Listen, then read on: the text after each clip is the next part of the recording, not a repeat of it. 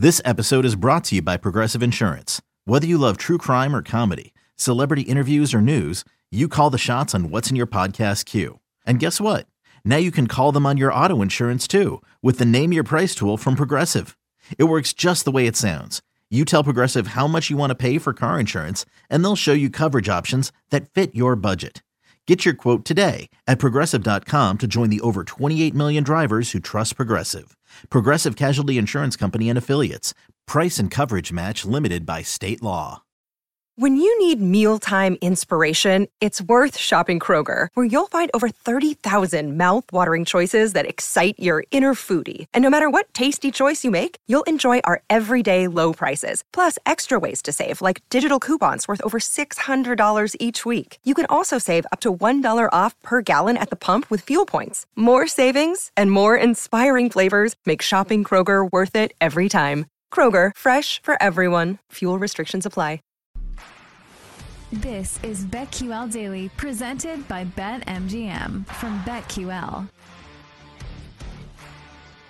BetQL Daily, presented by BetMGM. PJ Glasser and Jim Rodriguez here with you. We had some breaking news on the show in the uh, first segment. J Rod Shane Steichen announces head coach of the Indianapolis Colts. Your your initial thoughts to this hire and what it means for the Colts and their quarterback search because we know that's really the big question mark surrounding this franchise.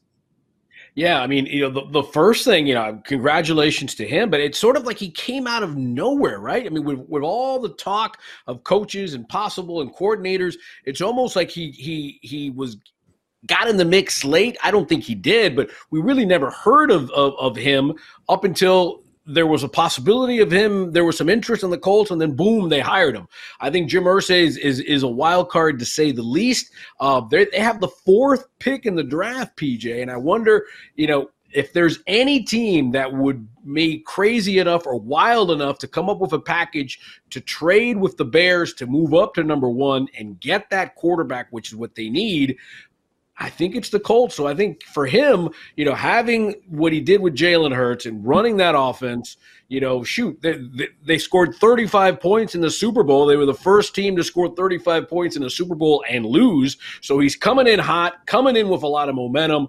Um, I think it'll be interesting. The Colts have a pretty good defense. They, they, that's the one thing that they can base on. And if they can get those pieces together, especially with with with their running back, who we thought at one point was an MVP candidate, they may be in good shape over there. Yeah, they, they obviously have a great running back in Taylor. The defense, like you said, they're opportunistic when they're when they're healthy, when they're right, and that's Shaq Leonard does a lot of that. Offensive line needs to play better, J Rod. We thought coming into this season that was going to be the strength of that team. Right. wasn't as good as they as we thought it would be. What direction do you think they go in? Because they've tried these last couple years, whether it's been Philip Rivers, Carson Wentz, this year with Matt Ryan They've tried to just plug in these veteran quarterbacks who are, are just statues back there, no mobility, can't move, and they just rely on their run game, their play action, their defense hasn't worked out for them. Do you think they continue to go the veteran route, try and get a guy like Derek Carr, try and get a guy like Tannehill possibly? Or do you think they go into the draft and get Bryce Young, CJ Stroud, Will Levis, somebody like that? I think, you know, we've seen more than anything, we've seen that the NFL is a copycat league. And now with the success of a Jalen Hurts and that running quarterback, you know, for a while we saw it and then we, we always, oh, it doesn't work. They're going to get hurt. But now we're seeing that there is some success to it. Um, and I think, I think their goal is going to be trying to get one of those quarterbacks, the Youngs, you know, to come out of the drought. I think that's their goal. Maybe even try to trade up and get them. If not, I, I don't know if the, if going to the veteran quarterback who can't move is something that they need. I mean, Derek Carr is an intriguing possibility. You know, I, I think he's going to the Saints personally. Uh, but I think they need some long term solutions. And, and, and if you're Irsay's such a wild card, you know, he wants to win, wants to win now, and I get it but you need to be able to to sell to your fan base that we're going to win and we're going to win every year. And you do that not by a revolving door of quarterbacks. I think they need to get better on that offensive line which they can do that in the draft. I think they've got a good base with the running back. The defense like you said is opportunistic but you need a quarterback. And i think that comes from the draft if they want to have some long-term success I agree with you. And I think a lot of that is dictated too by the division that they're in. After the Jags, the Titans, the Texans, and the Colts, it kind of feels like they're all in the same spot, right? The Texans definitely have the worst roster of the four, but the Titans are not in a good spot. Derrick Henry's not getting any younger. They really don't have any receivers on the outside ever since trading away A.J. Brown.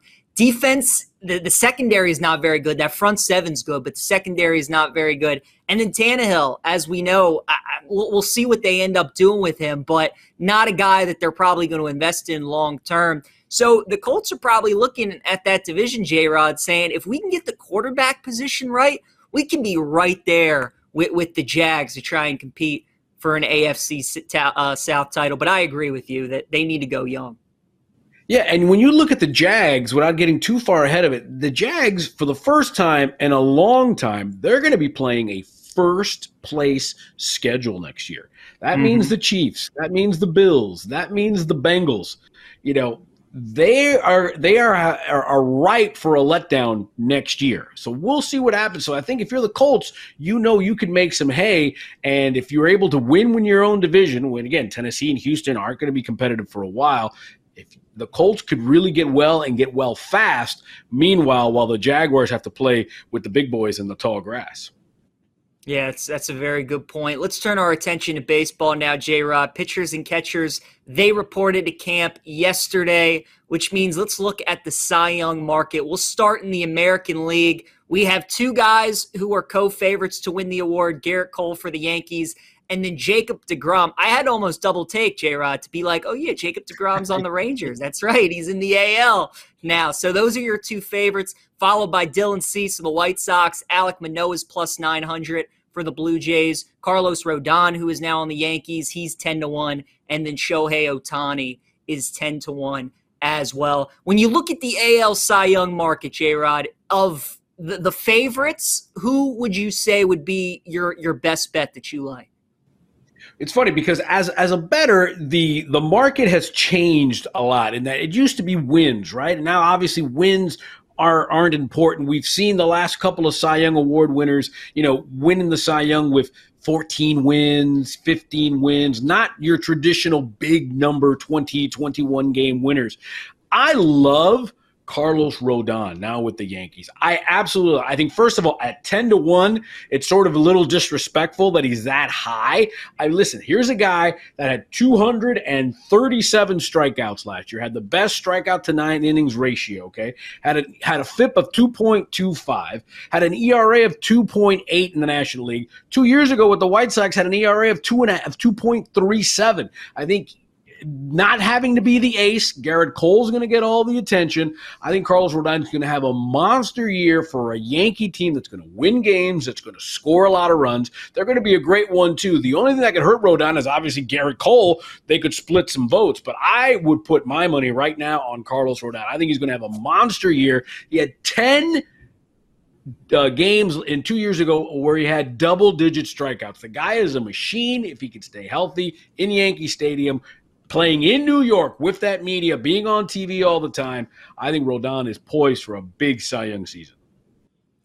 Yankees have been desperately searching for like that number two starter to go along with Cole, who's like a power pitcher that can get you strikeouts in the postseason. Cortes was great last year. He was an all star, but he's not the strikeout dominant guy that you're looking for. And they think they found that in Rodon. I think that's a good play. For me, I'm going with Dylan Cease at plus 800. I think pound for pound, he might be the best pitcher in the American League right there with Jacob DeGrom. What I love about Cease, J Rod, is that he's durable. He started all 32 games last season, had 16 quality starts, 2.2 ERA, which was the second lowest in the ERA. His K uh, his K9 is the third highest last year in the AL with 11.1. He had the highest WAR among AL starters. The White Sox, as we know, were really disappointing last season. We all thought they would win that AL Central division if it weren't for Cease, they wouldn't have even had a, a, fighter's chance. So hopefully they can get healthier. They can be better this season. But man, do I love watching Cease pitch. And if the White Sox can give him more run support, if he can continue to do what he did last season, I think he's going to win the award. So he's my guy at plus 800. In the AL, J Rod, you know, there are a lot of interesting names that you can get some good value on. I'm interested if you could take a long shot. I'm looking here Shane Bieber 13 to 1, Kevin Gausman 16 to 1. Uh, let's see, you have the guys out in Seattle, Luis Castillo 18 to 1, Logan Gilbert's 20 to 1. Framber Valdez from the Astros is 20 to 1. A lot of interesting names. Is there a flyer on one of the pitchers in the American League that you would take a shot at? Well, you know, I, I, almost, I almost wonder if if if his success hurts him, and that would be Shohei. I mean, he's at ten to one as well. You know, the guy, I, I to me, the guy should be the MVP every year because he had a game last year where he knocked in eight runs as a hitter, and then the next day pitched eight shutout innings and struck out ten. I mean, if that's not the most valuable player, I don't know what is. But I, I, I Shohei essentially in a contract year going to make a ton of money. Uh, whether the Cubs, whether it's the Dodgers, you know, he's another guy that, that I would look for. Yeah, he's 10 to 1, same as Rodon. Uh, but those would be the two guys that I would be looking for this year more than anything else. I like that. I'm going with Luis Castillo, 18 to 1. I actually like the Mariners a lot this year. I think they're going to have a really good year. I think they could give the Astros a run in that AL West division. We know that they traded with Cincinnati to pick up Castillo at the deadline. He was awesome for them. But like I said, I think they're going to win a lot of games. He's pitching in one of the most friendly pitcher ballparks in yeah. Major League Baseball out there in Seattle. So I think that's going to help him with his ERA. He's a strikeout machine. He really doesn't walk too many batters as well. So I think it's just a really good fit for Castillo playing in that park on that team. And the Mariners pitching staff, they might have the best bullpen in baseball as well. So the fact that Castillo, if he takes a lead into the seventh or eighth inning, he's probably going to get that win. He's probably, his ERA is not going to get affected, which I like. So at 18 to 1, I think there's some value there on Luis Castillo. How about in the National League, J Rod? We got some great pitchers out there as well. Guy in your backyard that you know well, I'm sure, Sandy Alcantara, plus 475. He's the favorite. Corbin Burnes, plus 500. Justin Verlander, who's now with the Mets, is plus 600. His teammate Max Scherzer's plus 750. Spencer Strider with the Braves is 11 to 1. Aaron Nola 12 to 1. So when you look at the NL, it's it's a little more top heavy with Alcantara and Burnes. Um, but is there anybody that you like? Well, yeah, with, with Alcantara and Burnes, those are the last two Cy Young Award winners, and it, it proves that you don't necessarily have to be on a high you know a high spending market or a team that's even any good. I mean, the, the problem with Sandy, and to me, he would be my favorite again to, to win it, is that he's got to work so hard to get those wins. I mean, he he is a guy that was it was an old school, it was a throwback of pitching eight, you know, seven, eight innings every night just to eke out, you know, two to one, three to two victories. The one guy that I there, there's two guys and they're in the NL West. First of all, there's Julio Urias of the Dodgers. He is probably with Walker Buehler out, he is probably the ace of that staff. And he is uh, 18 to one for the Young Award. Listen, he won 20 games last year, led the National League in ERA uh, 20 games two years ago, led the ERA uh, last year in the National League. The guy gets no respect. I don't understand what it is. You know, he's always been sort of that middle of the pack guy.